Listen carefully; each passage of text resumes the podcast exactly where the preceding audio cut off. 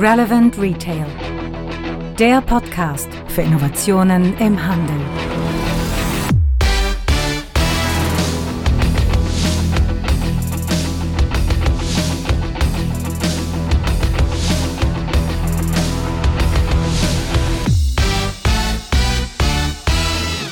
Relevant Retail Folge 59. Die erste Folge im Jahre 2020 darf von gar keinem erzählen, dass wir so spät jetzt hier mit der ersten Folge starten. Wir haben praktisch hier fünf Wochen jetzt nichts gemacht, aber der Grund war ganz einfach. Äh, erstmal war Weihnachten natürlich, Neujahr. Äh, dann war die NRF in New York. Äh, der eine oder andere hat es ja auch gesehen hier. Wir haben ja viel berichtet auch über die NRF auf unserem YouTube-Kanal. Ja, und dann, was passiert? Eine fette Grippe und die schmeißt eine erstmal zehn Tage aus dem Rennen und so fließt der erste Monat letztendlich durch. So, aber ich stelle mir erstmal vor, mein Name ist Frank Rehme, ich kümmere mich seit vielen Jahren um das Thema Innovation im Handel. So, aber wir haben heute ein Thema, das aktueller denn je ist, denn momentan sehen wir wieder, dass die ganzen Online-Marktplätze, die lokalen Online-Marktplätze, ja, sehr stark hochpochen und wir immer noch auf der Suche waren nach erfolgreichen Formaten aus diesem Bereich. Und äh, ich habe jetzt mal mich mit Heike Scholz zusammengesetzt, hier unserer Mitgründerin und Autorin. Wir haben mal das ganze Thema nochmal äh, beleuchtet und anschließend auch mal einen Plattformbetreiber befragt, der jetzt nicht eine lokale Online-Plattform hat, sondern eine, die, ja, ich sag mal, weltweit eigentlich gilt. Und um uns mal so ein Bild von dem ganzen Thema zu machen und vor allen Dingen auch für euch, die äh, vielleicht vor so einer Entscheidung stehen, äh, wie kann ich mich an eine Plattform anschließen, haben wir das ganze Thema jetzt mal gut beleuchtet. Also hören wir uns mal an, was Heike Scholz mit mir über dieses Thema zu sagen hat. Ja, wir haben als Interviewpartner Markus Kappler von Locamo und den hören wir im Anschluss von unserem Gespräch mit Heike Scholz. Also los geht's. Ja, Heike, Frank. Erstmal Hallo, du in Hamburg, ich in Düsseldorf. Ja, fröhliches Hallo aus dem gerade mal nicht verregneten Hamburg äh, nach Düsseldorf. Ja, äh, bei uns richtet das aber gerade ausnahmsweise mal auch nicht. Gut, Heike, ich habe äh, gekramt in unseren äh, Annalen, kann man das sagen so? Ja, sag lieber Archiv. Ja, ne? Sag lieber Archiv. Äh, in unserem Archiv, okay, in unserem Archiv gekramt. Und da ist mir ein Artikel von unserer lieben Karin Wunderlich vom 7. Februar 2018 äh, vor die Flinte gekommen. Und zwar lokale Marktplätze, Doppelpunkt, steigt vom toten Pferd. Der äh, Tenor dieser ganzen Geschichte ist ja, dass äh, Karin Wunderlich damals die ersten Projekte, die im Bereich lokaler Online-Marktplätze gemacht wurden, mal so analysiert hat und eigentlich festgestellt hat, dass da nicht viel Erfolgreiches bei rumgekommen ist. Und ähm, das Thema, äh, ja, ich sag mal, Internet und lokal ja eigentlich vom Sinn her schon gar nicht zusammenpassen. Und ähm, in die Richtung wollte ich jetzt mit dir mal Folgendes besprechen. Ist in den zwei Jahren jetzt, so lange ist das ja jetzt schon her, einiges passiert, wo diese Pferde ja richtig ins Galopp gekommen sind Siehst du irgendwo in dem Bereich jetzt Projekte, wo lokale Online-Marktplätze ja nicht nur den Handel äh, vor Schließungen bewahrt haben, sondern vielleicht sogar womöglich äh, den Handel so richtig nach vorne gebracht und geboostet haben? Wie sind deine Beobachtungen da gerade, deine Analysen? Hast du irgendwas gesehen? Ist dir was aufgefallen? Ich könnte jetzt mit einem Wort antworten und das wäre Nein. Also ich habe tatsächlich nichts, nichts gefunden, wo ich wirklich sagen würde, so das ist, wäre so ein, so ein Highlight, wo man äh, tatsächlich mal sagen kann, wow, da hat so ein lokaler Marktplatz einfach mal funktioniert. Vielleicht machen wir noch mal ganz kurz für unsere Hörer klar, was meinen wir mit lokalem Marktplatz? Also was genau meinen wir damit, wenn wir dann auch über tote Pferde reden? Äh, also die feste Definition gibt es nicht, aber wenn wir uns darauf einigen, dass wir ganz einfach sagen, ein lokaler Marktplatz ist der Versuch einer Region, einer Stadt, äh, zumindest eines lokal oder eben räumlich begrenzten Bereichs, der versucht, die dort ansässigen Händler oder auch Dienstleister zusammen auf eine digitale Plattform, die dann mit Internetanschluss versehen, also zusammen ins Internet zu bringen um die Bewohner vor Ort oder aus dem näheren Umkreis dazu zu bringen, dort bei den dort regional ansässigen Händlern dann auch online auf dieser Plattform nach Möglichkeit zu kaufen. Ähm, sind wir uns darin einig, dass das so ungefähr das ist, was lokale Marktplätze versuchen? Genau, und das ist auch das, was die dem, dementsprechenden Leute, die solche Dinge in den Städten ähm, dann dementsprechend platzieren, auch genauso definieren. Ne? Also dein Handel in deiner Stadt, ähm, der hat ein Problem. Und äh, wir können jetzt hier mit dem lokalen Online-Marktplatz mit unter www.meinstadtname.de, sagen wir jetzt mal so voll Schlüsselt, kann man dann hingehen und äh, da Artikel kaufen, die man bei lokalen Händlern dann bekommen kann. Ja. Manchmal haben die auch noch so ein Exit, dass wenn man irgendwo einen Artikel sucht, der äh, jetzt nicht in der Stadt verfügbar ist, dass dann angezeigt wird, wo in welcher anderen Stadt der noch verfügbar ist. Aber im Grunde genommen ist das ja dazu gedacht, den stationären Handel mit lokalen Kunden zusammenzubringen und möglichst auch noch, und jetzt wird es ein bisschen schwierig, auch noch die Frequenz in der Innenstadt noch zu erhöhen. Ne? Das soll ja mit passieren, dass durch viele Click-and-Collect-Programme dahinter die Leute dann praktisch so ein Click-and-Reserve machen können um sich die Sachen dann letztendlich im stationären Handel auch abzuholen. Ist ja ein Format, was ähm, die Idee ist ja eigentlich richtig gut, wenn man sich anschaut bei Media Saturn, wie hoch der Click-and-Collect-Anteil ist, ähm, dann sieht man ja auch, dass da ein Bedürfnis bei den Menschen ist, der in die Richtung geht. So, Heike, aber du hast jetzt ja ganz kurz so geantwortet. Nein. ne? Ja, ich, komm, ich komme darauf zurück, äh, warum ich eigentlich glaube oder warum auch Karin äh, 2018 schon feststellen durfte und musste, warum das äh, tote Pferde sind. Ähm, ich glaube, da kommen ganz viele Faktoren zusammen und es kommt auf der ähm, Anbieterseite oder auch bei den Händlern, auch bei Städten ganz häufig so ein Wunschdenken dazu, das meiner Meinung nach einfach mit der Realität und dem tatsächlich heute äh, sichtbaren Shopperverhalten einfach nichts zu tun hat. Ähm, und deswegen funktionieren diese Konzepte eben in der Regel auch nicht, wenn sie diesen tatsächlich klar lokal-regionalen Ansatz fahren. Also wir haben ja mal ein Projekt gesehen, das war ganz gut. Das war, glaube ich, äh, Wuppertal, was, nee, Mönchengladbach. Mönchengladbach, die das mit eBay zusammen gemacht haben. Und da sieht man schon, dass diese Öffnung nach außen hin äh, mit eBay als großem Partner das war das Einzige, was einigermaßen funktioniert hat. Alle anderen, korrigiere mich, ich habe nichts gesehen, wo ich sagen würde, das hat den Invest und die Mühe auch durch den Handel, sie den sie investiert haben, ähm, auch nur gerechtfertigt. Ja, wir müssen, laufen wir mal in der Schuhe der Kunden. Ne?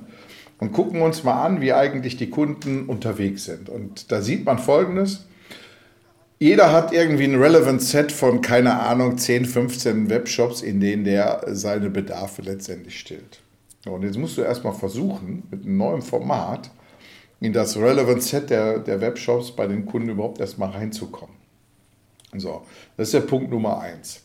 Damit sind wir schon sehr stark bei dem Thema, du musst das SEO-mäßig auch super spielen. Und jeder, der jemals ein E-Commerce-Projekt gemacht hat, der weiß, welchen Aufwand man genau in diese Aufgabe reinstecken muss. Das ist riesengroß. So, und dann kommt ja das nächste, das ganze Thema der Contentpflege. Ne? Wie kriege ich vernünftige Abbildungen hin? Ne? Ich habe selber zu meinen Metro-Zeiten damals das erste E-Commerce-Projekt bei Metro gemacht. Und da sind wir in diesen Bereichen als Großkonzern schon massiv gescheitert. Von 5000 Artikel, die wir einstellen wollten, hatten wir von 1200 keine Bilder. Ne? So, dann äh, das ganze Thema Texte so zu formulieren, dass sie der Lebensmittelinformationsverordnung, der Artikelbeschreibungsrichtlinien äh, entsprechen, dass du nicht abgemahnt wirst mit deinen Themen. Ne? Und vor allen Dingen, wenn du dann als Händler in so ein Ding reingehst, bist du auch mit entsprechenden Erwartungshaltungen verbunden. Und jetzt kommt eigentlich das Schlimme, wenn sich dann die Erwartung nicht erfüllt, dadurch, dass in deiner Stadt, die 15.000 Einwohner hat oder so, man auf einmal so ein Ding für diese kleine Stadt da aufgesetzt hat, dass man da auf einmal dann äh, viel Arbeit reingesteckt hat und nichts damit erreicht hat und damit einen Frust aufgebaut hat und vor allen Dingen die Angst, weitere Schritte in Richtung Digitalisierung zu gehen, die allerdings extrem notwendig sind. Man muss in die Digitalisierung richtig investieren. Aber wenn man da über den falschen Weg, den man da eingeht, ähm, dann so ein Frustpotenzial aufgebaut hat, hat man bei vielen Händlern viel Porzellan zerschlagen. Und das ist das Schlimme dabei. Ne? Nicht, und nicht nur das, man hat, äh, wenn man, wenn man dann schlecht oder, oder suboptimal exekutiert hat, verbrennt man ja auch noch eine ganze Menge bei den Shoppern. Und die kommen einmal, gucken sich das an und sagen, nun, äh, nicht unbedingt das, was ich erwartet habe, weil man ist bei, bei Shops, du hast es ja gesagt, ein Relevant Set, je nach Studie sind das noch nicht mal so viele Shops, die die Leute ansteuern, mhm. sondern das sind drei, vier. Und äh, da ist oben schon mal mit, mit einem großen Bereich ist Amazon drin, dann je nach Sortiment im Fashion-Bereich noch Zalando und dann hört es auf. Ne? Die Leute sind gar nicht in so vielen Shops unterwegs. Und dann versucht noch regional jemand mit reinzukommen. Und ähm, das ist schon ganz schlimm, dass äh, letzten Endes äh, so viele Baustellen aufgemacht werden damit. Äh, du sagtest es, Bilder, Texte, ähm, die, die Navigation muss optimal sein. Dann müssen diese Shops oder diese Plattform muss ja in Suchmaschinen gefunden werden. Wenn ich in Google nicht auf Seite 1 bin, finde ich nicht statt. Ähm, also muss ich in irgendeiner Form dort rein. Und ich muss es dann den Menschen im Ort, in der Stadt, in der Region auch noch erzählen, dass es diese Plattform gibt. Und welche Vorteile es hat, auf dieser Plattform zu bestellen und eben nicht bei dem großen A und nicht bei dem Zalando. Also es ist eine wahnsinnige Herkulesaufgabe. Und mein Eindruck ist manchmal ganz einfach, dass man sagt, naja, jeder weiß irgendwie, man muss irgendwas mit Digitalisierung machen und dann kommt so einer mit einem regionalen Portal und sagt, ja, das reicht auch erstmal, wenn du hier so eine Visitenkarte von dir reinpackst, den Shop können wir ja später bestücken und dann, das, das ist aber alles nix. Das ist nicht Digitalisierung. Äh, dann kann ich nur sagen, mach Google My Business. Da bist du dann im Zweifelsfalle sichtbarer, in, direkt in der Suchmaschine mit deinem, deinem kleinen Laden vor Ort ähm, als auf so einer regionalen Plattform, die eine neue Baustelle in Sachen SEO, du sagtest das ja schon, aufmachen muss. Ja, ich habe also, ähm, wir sind ja auch in vielen Städten mit unseren Projekten unterwegs und arbeiten da direkt vor Ort mit vielen Händlern. Und was ich so beobachtet habe, ist, dass äh, die Politik teilweise so unter Druck gesetzt ist, die müssen jetzt endlich was tun für den Handel in der Stadt und solche Dinge alle. Und dann äh, kommt natürlich jemand, der dir so einen lokalen Online-Marktplatz anbietet und ähm, da dir alles heil verspricht, natürlich wie gerufen. Und da werden dann Projekte gemacht, die, so wie ich die sehe, entweder von reichen Gemeinden äh, finanziert werden für den Handel oder mit Fördermitteln dementsprechend gepusht werden. Ich glaube, ein Projekt, was aus sich selbst heraus mit, äh, nur rein mit den Beiträgen von den Händlern gelaufen ist. Also ich konnte bis jetzt noch keins beobachten an der Stelle, sondern die wurden immer von außen irgendwo durch irgendeinen Geldgeber mit beatmet. Ja. Und das ist das, ähm, in welche Richtung man sagen muss, das, das kann gar nicht der richtige Ansatz sein. Wenn, dann muss ich so ein Ding komplett selber tragen und nicht irgendwo durch einen Geldgeber letztendlich äh, initiiert werden. Das Zweite ist, du hast ja gerade nochmal Mönchengladbach angesprochen. Ne, jetzt habe ich vor kurzem noch mit äh, den Leuten von Mönchengladbach zusammengesessen. Und Mönchengladbach ist ja ein komplett anderer Ansatz gewesen. Man hat ja gesagt, pass mal auf, wir machen nicht lokal, sondern wir suchen uns einen großen Plattformbetreiber. Und der, der ist ja schon, das Thema Suchmaschinen und solche Sachen hat er alles schon abgearbeitet. Der hat die Reichweite. Der hat Menschen, die äh, sein, seine Plattform als Relevant Set in ihrem, in ihrem äh, Online-Shop-Format schon drin haben. Und ich habe mir die ganzen Sachen mal angeschaut. Die Pilotphase, die die gemacht haben, die war ja von ähm, guten Jahr. Da waren 79 Händler dann drin.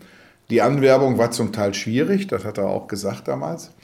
Die haben in den neun Monaten, denen, denen der auf war, haben die 3,2 Millionen Euro Umsatz gemacht. Und das ist natürlich eine Geschichte für 79 Händler. 3,2 Millionen aus dem Stand heraus, wo die Händler selber noch nicht eine richtige Performance hatten, ist natürlich recht gut. Die hatten 200.000 Artikel online und äh, haben in 84 Ländern gekauft. Damit haben die natürlich jetzt nicht den stationären Handel nach vorne gebracht. Ein paar äh, obskure Sachen sind dabei. Ein Händler also die Plattform läuft immer noch. Ein paar Händler haben sich wieder ausgeklinkt, ist ganz normal. Da gab es auch mal einen ganz, ganz bösen Artikel drüber bei kassenzone.de. Aber äh, ich habe dann da mal recherchiert, ob das wirklich alles so ähm, in Ordnung war, was da geschrieben war, aber das war bei weitem nicht so. Also es gibt immer noch Händler, die da, die da unterwegs sind. Also auch jenseits des Förderprojektes, war auch ein Förderprojekt, siehst du an der Ecke wieder. Und ähm, ein Händler zum Beispiel hat jetzt seinen Laden in der Stadt zugemacht. Der macht nur noch online, weil der hat so Einschläge so gut eingeschlagen mit seinem Laden, dass er jetzt einfach nur noch äh, das ganze Thema Plattform macht. Und äh, ein Möbler aus der Stadt, dessen Namen ich leider nicht sagen darf, der ist damals da auch eingestiegen, der ist immer noch drauf und macht mittlerweile einen siebenstelligen Umsatz über dieses Projekt. Also insofern, nicht alle haben den Atem durchgehalten und da muss man auch sehen, äh, was für alle äh, Webpräsenzen gilt in dem Bereich E-Commerce. Du musst als, Händler einen langen Atem haben, du musst das als komplett neue Filiale für dich verstehen. Und äh, nicht alle haben dieses Verständnis dafür und sind dann frühzeitig auch dann wieder raus. Aber die, die es wirklich konsequent durchziehen, die waren da sehr erfolgreich. Ja, Heike, unser Fazit. Ja, nun wollen, um wir, nun wollen wir natürlich auch unsere, unsere Zuhörer nicht einfach so da stehen lassen und mit der, mit der Aussage, alle lokalen Marktplätze sind doof. Ähm, ganz, ganz so dramatisch ist es nicht, denn wir haben ja gesehen, Mönchengladbach hatte einfach durch die schon vorhandene Reichweite äh, letztendlich gute Chancen. Also immer dort, wo mhm. wir solche regionalen Marktplätze sehen, die mit so einer großartigen, gigantischen Reichweite schon antreten, ist das natürlich etwas anderes. Das hat dann zwar nicht mehr zwingend etwas damit zu tun, wie du schon sagtest, dass die äh, lokalen Händler an Bewohner ihrer eigenen Stadt Ware verkaufen, aber sie haben zumindest die Chance, zusätzliche Umsätze zu generieren. Das wahrscheinlich auch überregional oder sogar international. Also insofern kann das dann eine Chance sein. Vorausgesetzt, die Reichweite ist da, diese Plattform wird gut gemanagt, irgendjemand ist da, der da immer wieder Zeit, Geld und Know-how reinsteckt, um diese Plattform eben groß zu halten ist das alles nicht da und man versucht in Eigenregie irgendwie so, einen, so einen kleinen Club, so, so einen Club für die Bewohner der Stadt zu gründen, ähm, dann kann ich nur sagen, das kann nur dann funktionieren als tatsächlich breiteres Konzept, ähm, wo man wirklich sagt, also jetzt arbeiten wir mit der Stadt zusammen, mit den stadteigenen Betrieben, wir machen jetzt wirklich etwas, was bedeutet, wie unsere eigene App unser eigener Knotenpunkt innerhalb der Stadt. Und da drin kann dann auch so etwas wie ein lokaler Marktplatz sein, aber dann muss ich noch sehr viel mehr darum ranken, es müssen sehr viel mehr Player mit an den Tisch. Du kennst das, du kannst von diesen Projekten ja noch viel mehr und viel mehr Details erzählen als ich. Ähm, also insofern sind wir da dann an der Stelle, dass wir sagen, wir bauen dann City-Plattformen, die mit ganz anderen, äh, unter ganz anderen Voraussetzungen starten und den Handel quasi mit einbinden. Ja, also wenn ich jetzt auch, wenn mich jetzt ein Händler fragt, was kann man denn am besten tun, dann sage ich dem das gleiche wie du, geh auf eine existierende Plattform, die möglichst sogar international ist. Und da kannst du natürlich zu eBay gehen. eBay ist im, im Gegensatz zu Amazon ja kein Händler, sondern nur Plattformbetreiber. Oder auch, da hören wir gleich noch ein Interview mit, mit, Loca mit Locamo, versteht sich auch als Plattform und nicht als lokale äh, Online-Plattform für den lokalen Handel. Also wir müssen schauen, dass man sich auf einen draufsetzt, der dementsprechend schon ein Selbstverständnis hat, als internationale Plattform zu gelten. Ein Beispiel ist auch Real. Real hatte ewige Zeit einen eigenen Online-Shop. Und irgendwann haben die ja äh, sich einen guten Mann an die Spitze gesetzt mit dem Philipp Blome, der dann den richtigen Riecher hatte und hat äh, die real.de komplett zum Marktplatz gemacht. Und mittlerweile sind die komplett mit ihren ganzen Sortimenten vernetzt mit großen Plattformen im, in, in Osteuropa und in Südeuropa.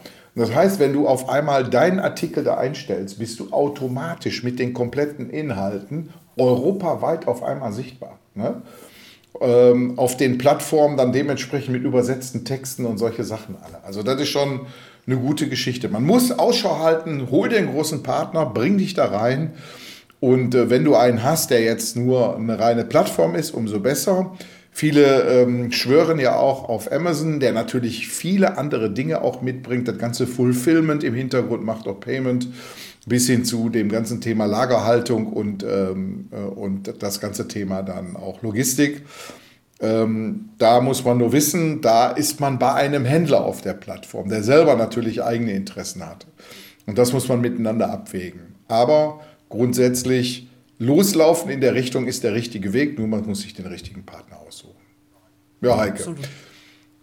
Dann ähm, hören wir jetzt mal von unserem Kollegen Kappler von ähm, Locamo das Interview an. Der, mit den hatte ich ja hier ähm, mal ins Büro bekommen und wir haben ja lange über solche Themen auch gesprochen.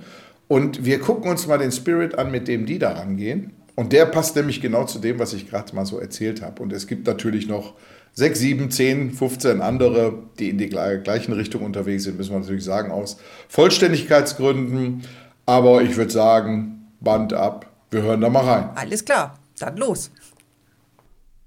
Ja, guten Morgen, Markus Kappler. Grüß dich. Ja, schönen guten Morgen, Frank. Ja, wir sind heute zusammengekommen und machen Podcast über das Thema lokaler Online-Marktplatz. Und ihr habt ja ein Unternehmen, was sich damit beschäftigt. Und am besten ist, stell dich den Hörern doch einfach mal vor. Ja, genau. Ich bin der Markus Kappler. Ich bin einer der Gründer und geschäftsführenden Gesellschafter von Locamo. Und da muss ich gleich den ersten ja, das erste Missverständnis ausräumen. Wir sind kein lokaler Marktplatz. Ähm, wir sind ein Marktplatz für stationäre Einzelhändler mit lokalem Fokus. Das heißt, wir arbeiten bundesweit und ähm, haben dann regionale Spots. Und, und wenn der Kunde quasi Produkte bei uns bei locamo.de sucht, dann findet er immer das Produkt zunächst beim nächstgelegenen Händler. Das ist ein anderer Ansatz, den wir da fahren. Ah, okay. Also, ähm, warte mal, jetzt, ich muss jetzt die Trendschärfe noch rausgehen, nicht lokaler Online-Marktplatz, sondern ein Marktplatz mit lokalem Fokus. Exakt, genau. Ah, okay. Also der Unterschied ist nicht, dass ihr sagt, wir sind jetzt der Marktplatz für Stadt XY, sondern wir sind ein Marktplatz generell und wenn eine Anfrage aus Stadt XY kommt, dann kriegt ihr in den Suchergebnissen erstmal wahrscheinlich dann aus dem Bereich die Produkte angezeigt, oder? Genau, das ist so. Und wenn eine Stadt sagt, ich möchte aber gerne meinen lokalen Marktplatz haben, dann bekommt sie den von uns auch.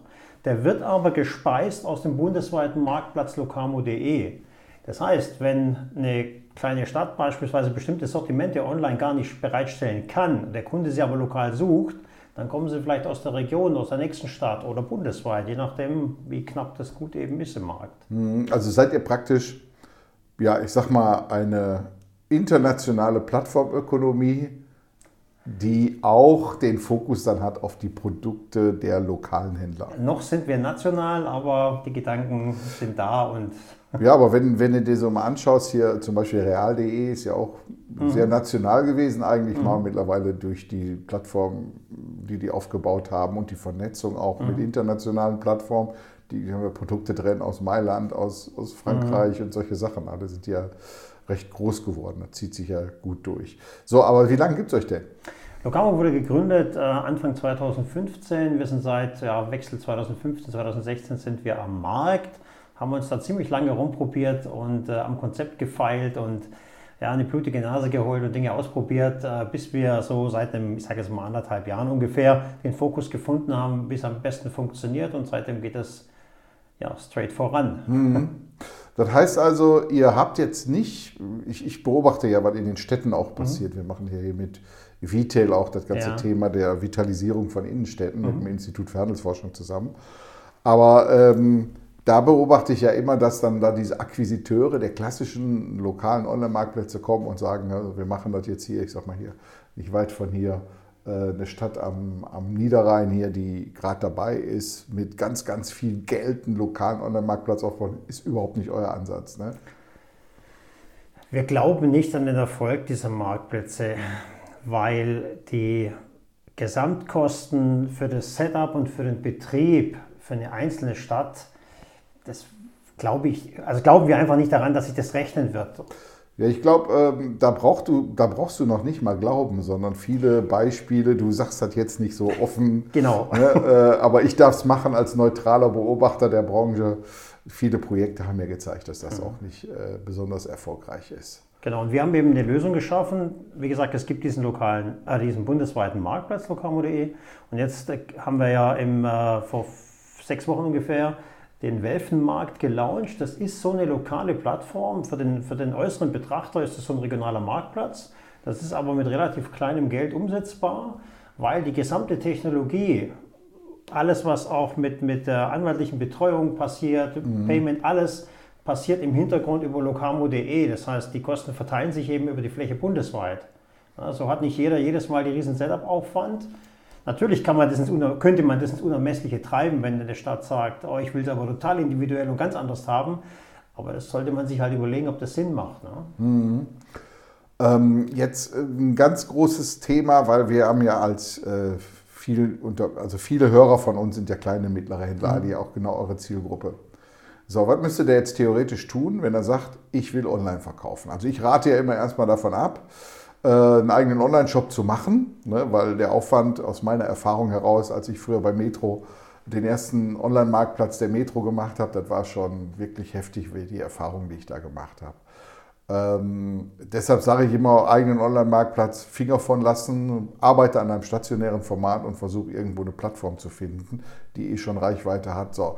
Wenn der sich jetzt entschließt, äh, bei euch aktiv zu werden, mhm. was muss er tun? Wie ist genau der Weg? Also erstmal anrufen wahrscheinlich. Oder? Erstmal, erstmal muss er sich bewusst sein, dass er das wirklich will. Das ist mal ein ganz wichtiger Schritt. Die Diskussion habe ich immer wieder, ne, so nach dem Motto, mach mal eben. Und ich sage immer, du musst dir erstmal Gedanken machen, was willst du eigentlich erreichen. So, wenn er sich dann entschließt, äh, so was zu tun und entschließt, sich mit Locamo zu arbeiten, kann er im Prinzip äh, einfach äh, locamo.de slash Händler werden, registriert sich online durch und hat dann schon mal seinen, seinen Job bei uns. So, das mhm. ist mal der erste Schritt. So, damit hat er aber natürlich noch keine Produkte online. Und da ist halt der große Unterschied. Hat er schon irgendwie einen Webshop, kann er den ganz simpel bei uns anbinden. Wir haben da so ein Integrationstool, das ist mit ein paar Mausklicks ähm, sind, ist da ein Datenfeed integriert. Wenn er noch gar nichts hat, ja, ähm, dann kann er natürlich hergehen und sagen, er kann bei uns auf der Plattform die Produkte suchen, ob es sie schon gibt, ja, und kann sie quasi direkt im Produktstamm übernehmen, braucht nur noch Preis, Menge, Fall ist erledigt. Ähm, das ist aber eher, sagen wir mal, aus meiner Sicht, und, und da decken sich, glaube ich, unsere Erfahrungen, ähm, der Fall für jemanden, der sagt, ich möchte einzelne Produkte, die ich immer verfügbar habe oder die mich besonders unique machen ähm, möchte ich darstellen, um auf mich aufmerksam zu machen im Netz. Ja, das ist so der Weg eher. Mhm. Ähm, das ist nicht die Strategie, dass ich professionell online verkaufen will, weil dann brauche ich die Datenintegration. Also wenn ich keine elektronischen Bestände habe, ähm, dann wird es halt sehr schwierig, weil der mhm. Kunde, wenn er was online bestellt, dann erwartet er, dass es auch bekommt. Mhm. Das mag im Ausnahmefall mal sein, dass er sagt, okay, diesmal hat es nicht geklappt. Das ist auch okay, das verzeiht der Kunde. Aber wenn es der Dauerbrenner wird, dann verzeiht es der Kunde nicht. Nee, ja. nee. Also äh, eine Echtzeitbestandsführung, sprich sowieso ein Warenwirtschaftssystem, ist schon die Basis, die man ja. in jedem Fall haben sollte. Das ist für mich nochmal ein wichtiger Satz, denn ich habe oft in den Gesprächen hier, die wir haben mit, mit Händlern, immer diese Diskussion, ja, warum denn Warenwirtschaftssystem? Ich habe da alles im Kopf hier, meine 1000 SKUs, die ich hier rumstehen habe oder so, die überblicke ich auch so. Aber leider hat der Kopf keine USB-Schnittstelle. Ne? Das ist ja, glaube ich, der ja. Nachteil dabei. Ne? Also Warenwirtschaftssystem auch von dir absolutes Basic, absolutes ich, Must. Ich, ich, spreche da auch aus eigener Erfahrung. Ich habe, also ich komme ja aus einer Handelsfamilie. Ne? Der Großvater hatte schon seinen Getränkefachmarkt, ähm, wo ich da mitgearbeitet habe, als kleiner Stöpsel schon. Und äh, meine Eltern hatten eine Weinhandlung und ich habe vor über 20 Jahren äh, den ersten Webshop äh, entwickelt, selbst programmiert, äh, damals noch mit einfachsten Mitteln und habe damals auch online verkauft. Ähm, online verkauft auf dem eigenen Webshop und online verkauft über eBay beispielsweise, um einfach die Reichweite damals eben mhm. auch zu nutzen, zu sagen, gerade für Raritäten, teure Produkte, da macht es Sinn. Und das war ein relativ überschaubares Sortiment, was ich damals online hatte, aber es macht doch brutal Arbeit, die Bestände aktuell zu halten. Also ich weiß, was das heißt. Ich weiß, was das heißt, Produkte zu digitalisieren, Bestände aktuell zu halten und muss sagen, heute in einer Welt 20 Jahre weiterentwickelt, wo das eine ganz andere Dynamik drin hat, wo der Kunde ganz anders, früher, vor 20 Jahren hat er alles noch verziehen, heute nicht mehr. wir haben einfach Standards, die haben wir alle gelernt, ja, die verzeihen wir auch nicht mehr, ähm, wenn, wir, wenn wir mal ehrlich sind. Und so ist es eben beim Kunden auch. Deshalb Warenwirtschaft ist schon was ganz Wichtiges. Mhm. Jetzt ähm, Warenwirtschaft ist das eine, aber der Content ist ja noch das andere. Ne? Ich habe, also meine Erfahrungen jetzt Webshop machen, sind jetzt auch mittlerweile schon acht Jahre alt. Also äh, mit Sicherheit hat sich da viel gedreht. Ich weiß damals noch, wir sind live gegangen mit 5000 SKUs und für 1200 hatten wir keine Produktbilder. Ne? Und weil wir den Zeitplan einhalten mussten, haben wir die Bilder sogar selbst noch geschossen. Also da haben wir nicht gewartet, bis äh, die, die Industrie und die Zulieferer uns mal Bilder liefern. Hat sich da groß was geändert? Da hat sich, glaube ich, so gut wie gar nichts geändert. Ähm, ich bin geschockt. Das erleben wir immer noch, dass äh, die Industrie auf ihren Bilddaten sitzt und ihren Produktdaten und sich mehr oder weniger verweigert, den Einzelhandel da zu unterstützen. Und das ist eine Strategie, die ich einfach nicht nachvollziehen kann. Würde die Industrie die Daten bereitstellen, hätten sie zum einen ihr, ihr Markenerscheinungsbild unter Kontrolle, weil sie bestimmen, wie die Bilder aussehen, sie bestimmen, wie die Beschreibung aussieht, die Emotionen können sie transportieren, die sie von ihrem Marketing äh, aufgebaut haben. Und wenn sie die Daten nicht an den Handel geben, dann fängt der Handel an, irgendwelche grausamen Bilder zu machen, ja, katastrophale Beschreibungen. Das gibt ja auch ein negatives Licht auf die Marke als solche. Zum einen und zum zweiten ist das für den Handel ja ein Wahnsinnsaufwand, gerade in, in Branchen wie im Fashion oder so, ähm, wo es halt darum geht, dass ich äh, vielleicht Bekleidung auch im lebenden Objekt zeigen kann. Das ist ja ein Irrsinnsaufwand. Das kann ein kleiner Einzelhändler niemals stemmen. Ja?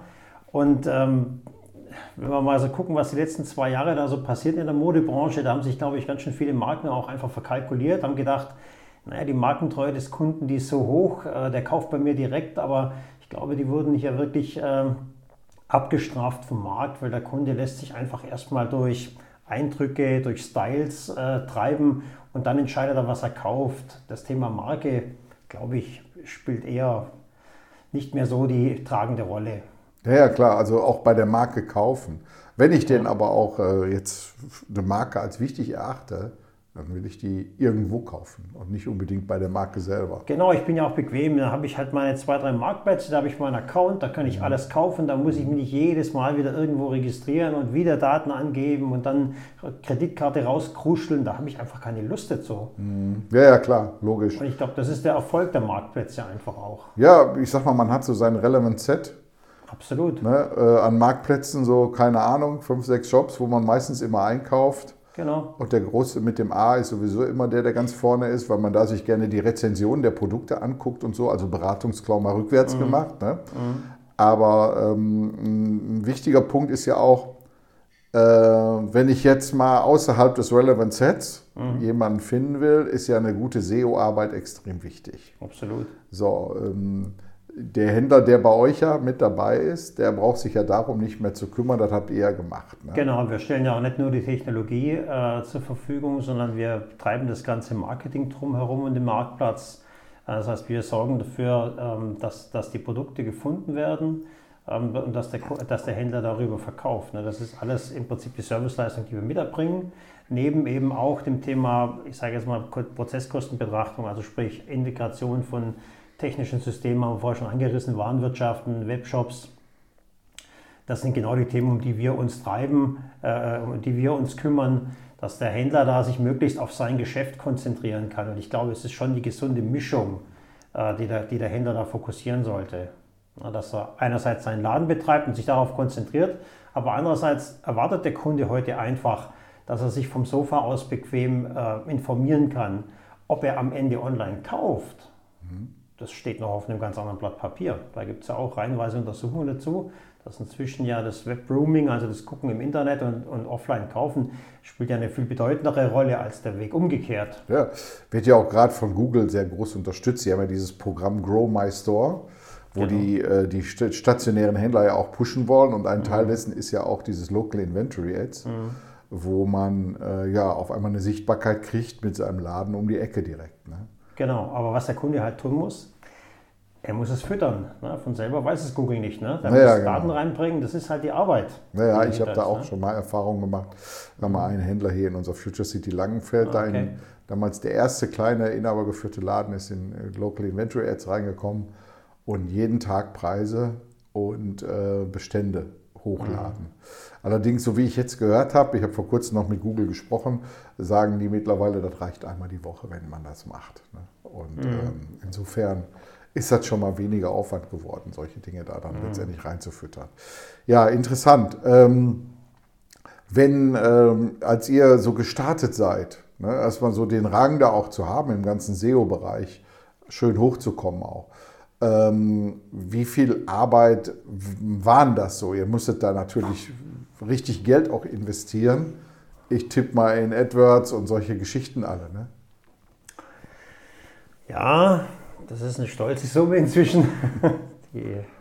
Also man kommt an den Türsteher Google nicht mehr vorbei, ne? Nee, kommt man nicht, nein. Weil der Kunde, der sucht an zwei Plätzen und damit sind 90 Prozent der Suchanfragen wahrscheinlich abgedeckt. Ne? Das ist Google und das ist Amazon.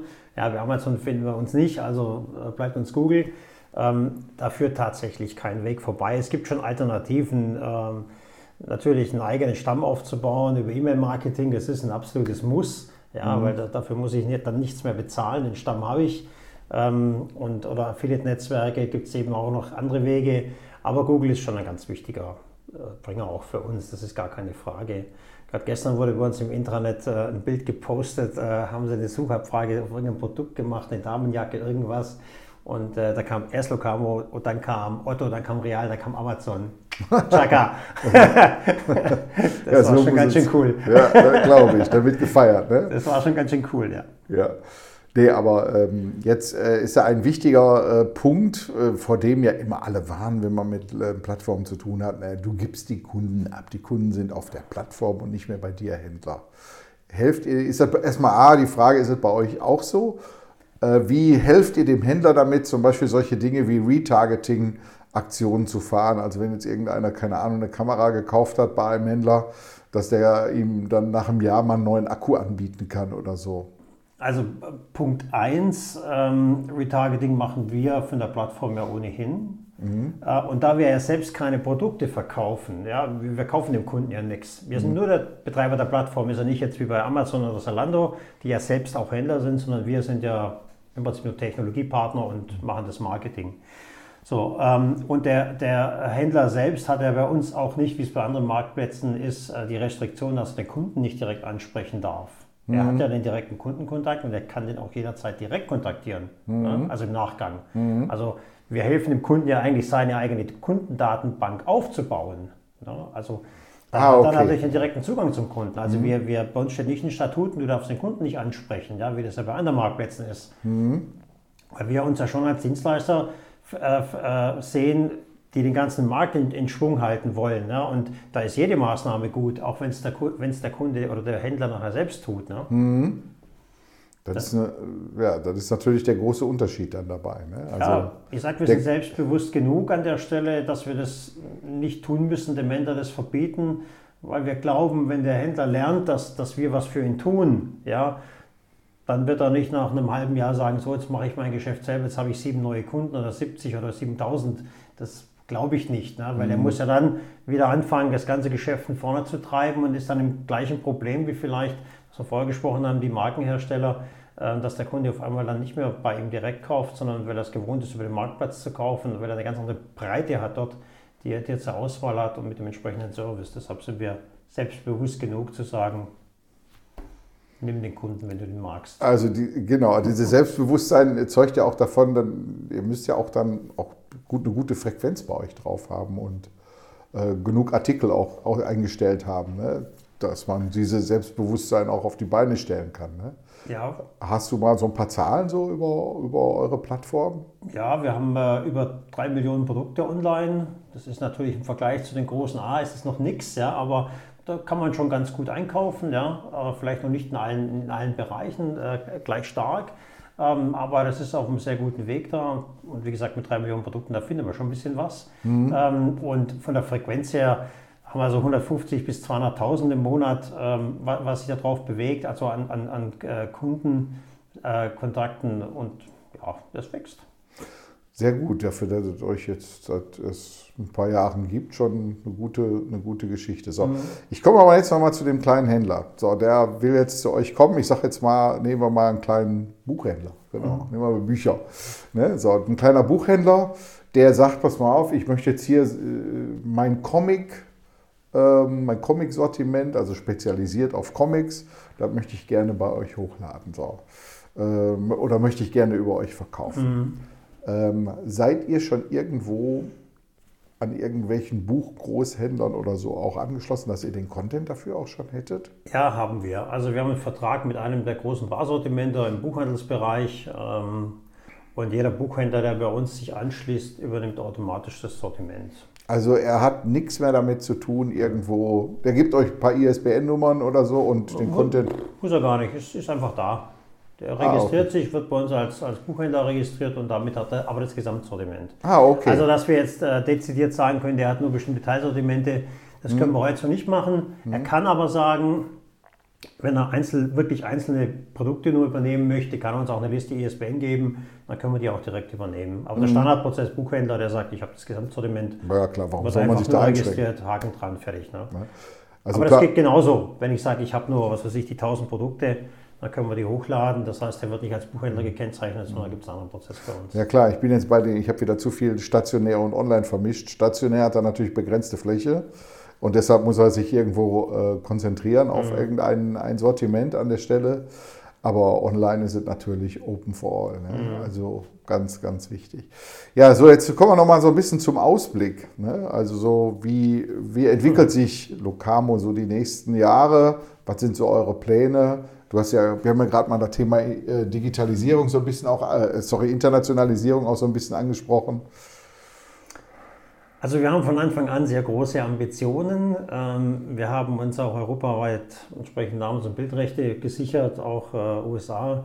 Äh, also das, das Internet ist, nicht ist grenzenlos, so muss ich sagen, ist grenzenlos. Und das auf den deutschen Markt abzugrenzen, macht genauso wenig Sinn langfristig, wie es auf eine Stadtgrenze abzugrenzen. Ne? Das macht überhaupt keinen Sinn. Ne? Also wir werden auf jeden Fall international wachsen werden aber zuvor erstmal unser Netz in Deutschland noch ausbauen. Also 10.000 Händler plus ist das Ziel? Äh, das wir anstreben bis in fünf Jahren.